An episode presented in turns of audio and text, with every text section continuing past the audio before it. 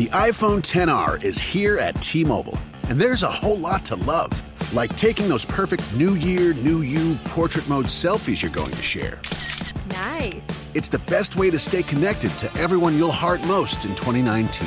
So get ready to fall in love with iPhone 10R on T Mobile, the most loved in wireless. Call 1 800 T Mobile to learn more or visit a store today.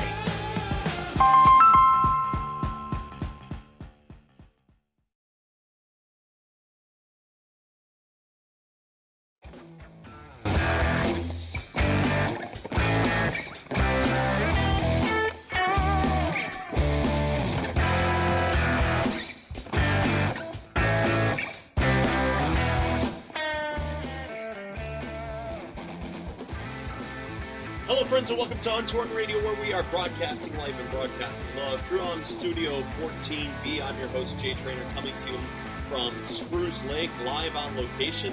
Uh, we are going through Facebook, which is awesome, and we are also recording the audio side of things over on Spreaker. It's good to be with you guys. We are wrapping up week number three of camp.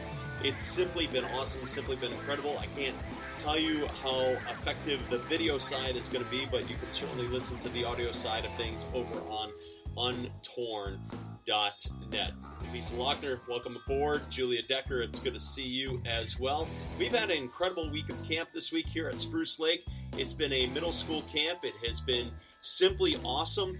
Uh, I love being able to share the gospel, and I got to tell you, on Wednesday night, which was kind of the decision night for camp, it was the night where people were invited to come and respond to the gospel. It was it was a neat night because ultimately about two thirds to three quarters of the camp of nearly 100 people went up to the volleyball court area, which is a time to ultimately say, you know what, I want to respond to the invitation that is before me. I want to respond to the gospel that is uh, being shared. So some of those campers, my friends, it was a first time decision. Uh, for others of those campers, for other campers, it was a time of simply uh, saying, you know what, I am uh, surrendering it all. And they've already uh, received Jesus Christ as their Lord and Savior. So uh, it's good to be with you guys. And I figured, hey, it's been a couple weeks since we've done the whole Untorn thing. So why not do a live podcast while we had uh, some some time together before uh, heading home this weekend. I'm off for a week. Uh, I'm excited to spend the first week in July uh, at home, and then following that, I'm actually hit, hitting the road for five more weeks of camp through the duration of the summer, including uh, a trip to Kingdom Bound. Uh, my opening question for you, my opening questions for you are pretty simple in nature. Uh, go something like this. I love to pose these different questions out there for us to consider as we get started with our podcast, with as we get started with our broadcast. And again, welcome to Untorn, where we are broadcasting life and broadcasting love. Um, two quick introductory questions. Have you ever felt like what you offer just isn't good enough? I can't tell you how many times I've been down that road of feeling like whatever I bring to the table is just not worthwhile. It's not going to be uh, worth it for whatever reason, for um, an internal idea that happens in my head that thinks, "Wow, what I'm bringing to the table is just it's weak. It's not. It's not gonna. It's not gonna be good enough for for the uh, the context of what I bring." And you know, I I felt like a failure many times in my life. Um, I feel like that what I bring to the table sometimes is, is shameful in nature, as though it can't or won't be used by God. And, um, you know, I'm, I'm thankful that God, in spite of myself, will use you and will use me, uh, even when we dismiss our own effectiveness and even when we dismiss our own um, idea of what um, we can bring. God uses it. It's pretty awesome. And so today, as we're looking at these questions, uh, I think about uh, so many other disciples and so many other people that have gone on before me and and uh, have gone on before you and have maybe wrestled with the same thing. Uh, I don't know, uh, but I know I know what I know, and what I do know ultimately is I've struggled in my life, and I know many people out there that struggle as well. I've been down this road thinking that what I bring uh, won't have enough value. It will not be. It will not bring any sort of kingdom worth. And for whatever reason, I dismiss uh, the effectiveness of what God wants to do inside and through my life. So, today we're going to look at a story in John chapter 6 of one boy in particular who had uh, issues, or he didn't have issues, but he brought a seemingly small thing, and he could have wrestled with and dealt with uh, different things himself, but he still brought it, which is really cool. Uh, so, with that being said, if you want to open up your Bibles to John chapter 6, uh, verses 1 through 14, we're going to look at. And it's the feeding of the 5,000. And before we go there, before we uh, dive in and read that passage, let me pray with you. Uh, God, thank you for the chance to really look at your scripture today. Thank you for allowing us to be part of uh, this thing called Untorn, where we broadcast life and broadcast love. And I simply pray and ask, Lord, that we would see your impact in spite of ourselves, that we would see your impact in our world. Help us to stop, help us to see uh, how you move and when you move. Uh, may we take moments of pause and recognize and realize how much you care for us and how much you love us, God. We love you and we pray this in your name. And together we say, Amen. All right, this is reading. This is a reading out of John chapter three, chapter six, rather. I'll be all right. Uh, the theme verse this week at, at Spruce Lake Camp has been John three thirty. I must decrease and he must increase. That's been kind of the, the crux of what we've been looking at this week. But let's read uh, John 6, verses 1 through 14. After this, Jesus went away to the other side of the Sea of Galilee, which is the Sea of Tiberias. And a large crowd followed him because they saw the signs that he was doing on the sick. Jesus went up on the mountain, and there he sat down with his disciples. Now the Passover the feast of the Jews was at hand. Lifting up his eyes then, and seeing a large crowd, uh, seeing that a large crowd was coming toward him, Jesus said to Philip, Why are we, where are we to buy bread? So that these people may eat. He said this to test him, for he himself knew what he would do. Philip answered him, One hundred denarii worth of bread would not be enough for each of them uh, to get a little. One of his disciples, Andrew, Simon Peter's brother, said to him, There is a boy here who has five barley loaves and two fish. But what are they for so many? Jesus said, Sit down. Have the people sit down. Now there was much grass in the place, so the men sat down, about five thousand in number. Jesus took the loaves, and when he had given thanks, he distributed them to those who were seated.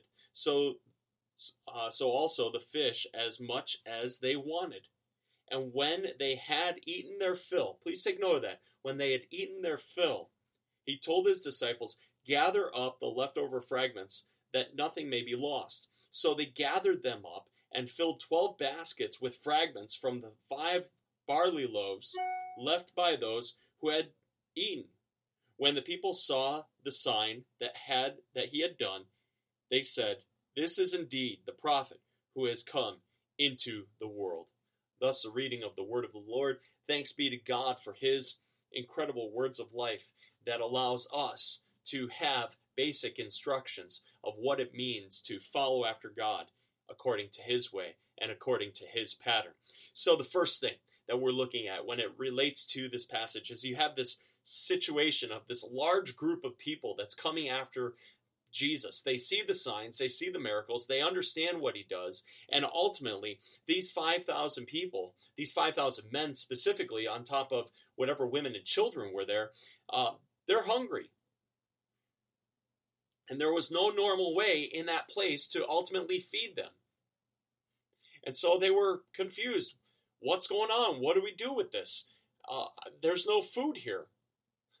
it's not like we're going to go out and go hunting right now for whatever reason, but here they are in this place and just dealing with people that are following after Jesus because they're interested in Jesus, they love Jesus, and they want to be around Jesus and see what sort of power uh, that he has that is ultimately from on high. It's awesome. It's amazing. There are so many. Um, there are so many times, guys and ladies, where where we are curious, and of course, these individuals are spiritually curious. And so, where's the food going to come from? That's the situation. And I think we need to have the proper perspective, which is point number two. You have the situation, but then you have perspective, proper perspective that is ultimately needed. And here you have two different viewpoints that we can look at and diagnose. We have Philip, who's being tested, kind of put on the spot by Jesus, and he's kind of saying his response is ultimately, well, eh, nothing's really going to happen. Nothing's really going to take place. There is no way that we're going to feed all these people.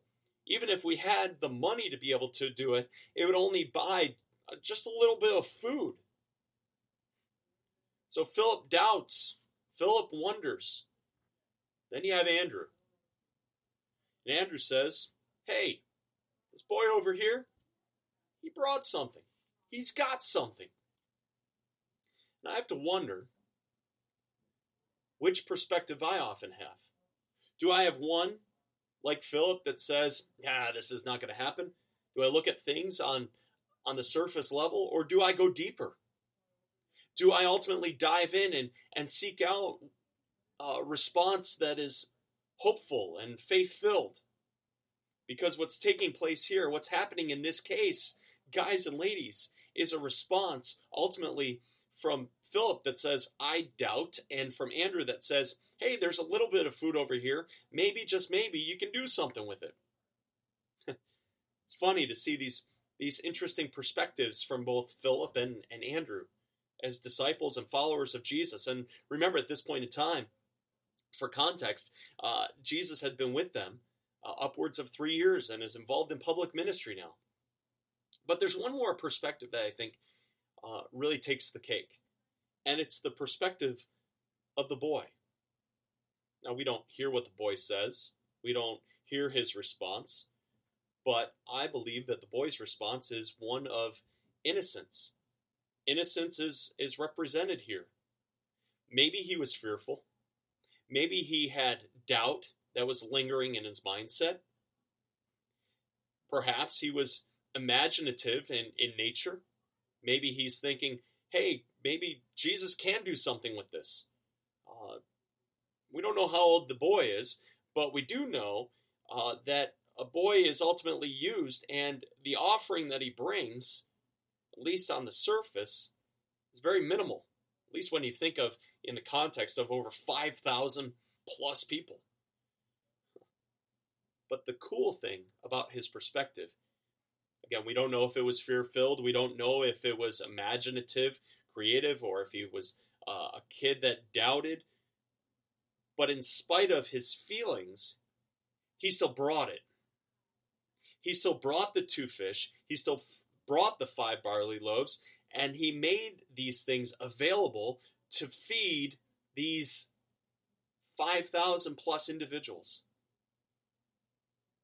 I wonder if I was put into that situation, what my response oftentimes would be. Would I be one that would say, you know what? Jesus, you can do something great with this? Or am I the type of person that says, yeah, I'm just going to be on my way. Don't take my lunch. But the boy has the proper response. This boy, who doesn't have a name, we don't know much about his story other than the fact that he had uh, a little bit of fish and some bread. And here, the disciples and Andrew's response links in with this boy's response, and ultimately, Jesus uses the minimal thing that the boy brought and the faithful response, even that Andrew brought, and used it for his incredible glory, feeding the 5,000 men plus whatever women and children were in attendance with this large crowd. It's pretty amazing when you think about it. Which leads to the third point that I want to address out of this passage. We need to offer ourselves. All that I have and all that you have to bring, this is the sacrifice. It's not about playing the comparison game. Now, I know we play that sometimes. We think that, oh, wow, we, we can't offer much, we can't bring much because look at what so and so brought, or look at what this individual brings to the table. And it's not so much about what you can or can't bring. What it is, is uh, do you have a heart that says, I'm willing to sacrifice and put it all on the line for the sake and the glory of God? It's not about the comparison game. And I know it's so easy to play that, and I think we need to have grace for ourselves when we do dabble with that. And God says, you know what? Yeah, you've played that game, and conviction comes, so confess it and move on. It's about saying that you're available. It's about saying, Lord, here I am. Take this and use it however you want, however you desire. Because you never know how many you will impact by saying yes to the ways and saying yes to the will of God Almighty. And remember, it's God that ultimately allows us to be able to say yes to His will in the first place. So, my challenge to you and my challenge to myself would be to offer ourselves all that we are for all that He is. The boy could have said, You know what? I'm going to go on my way. This is my lunch food. See you later. Take a hike, guys. But He doesn't say that. He doesn't do that here. He says, Here's, here's my lunch, guys. Use it. And in this passage, everyone ate until they had their fill. But the cool thing in the story it's not just the fact that the people were fed. The cool thing in the story as well is about the leftovers. What God does with the rest of this passage and with the rest of this story is awesome. They ate, they had their fill. But when God shows up, when God shows up at our seemingly little offering, He makes it great by His work and by providing and then some.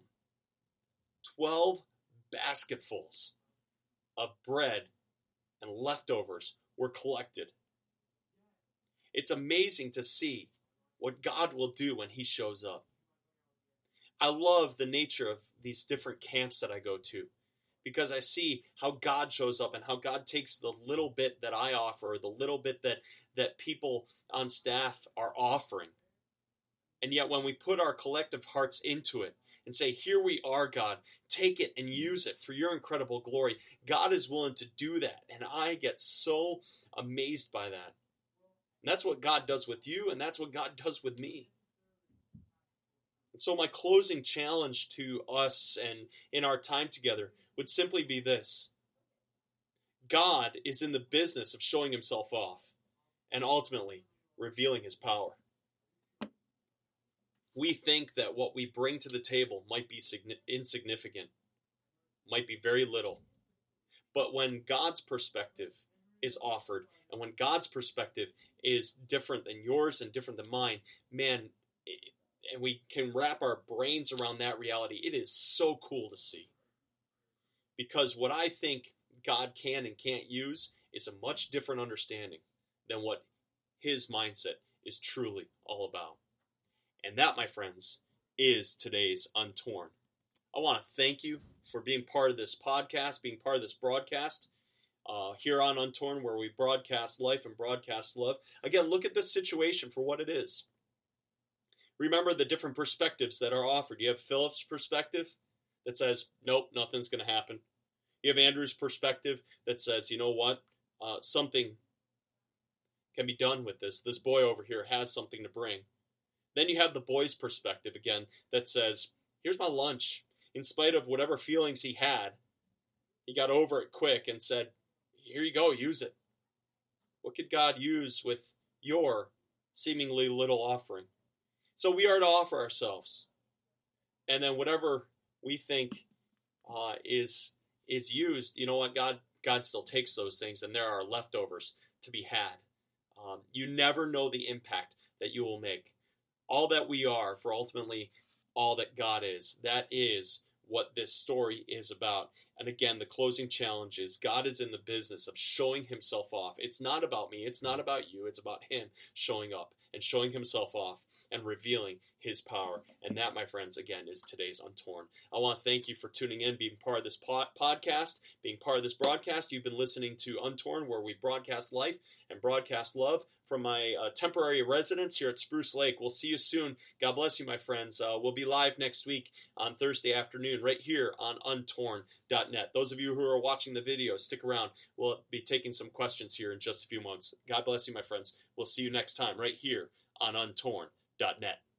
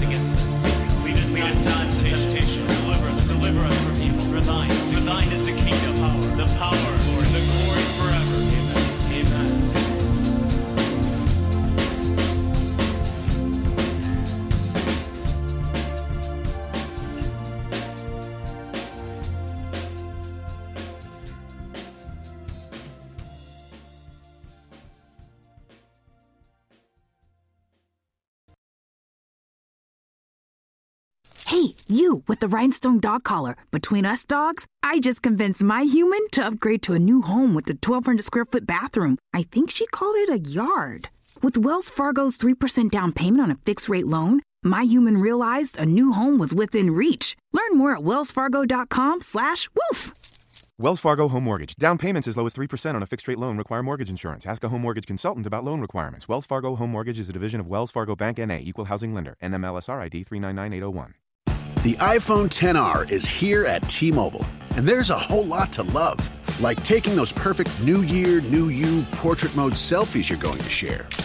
Nice. It's the best way to stay connected to everyone you'll heart most in 2019.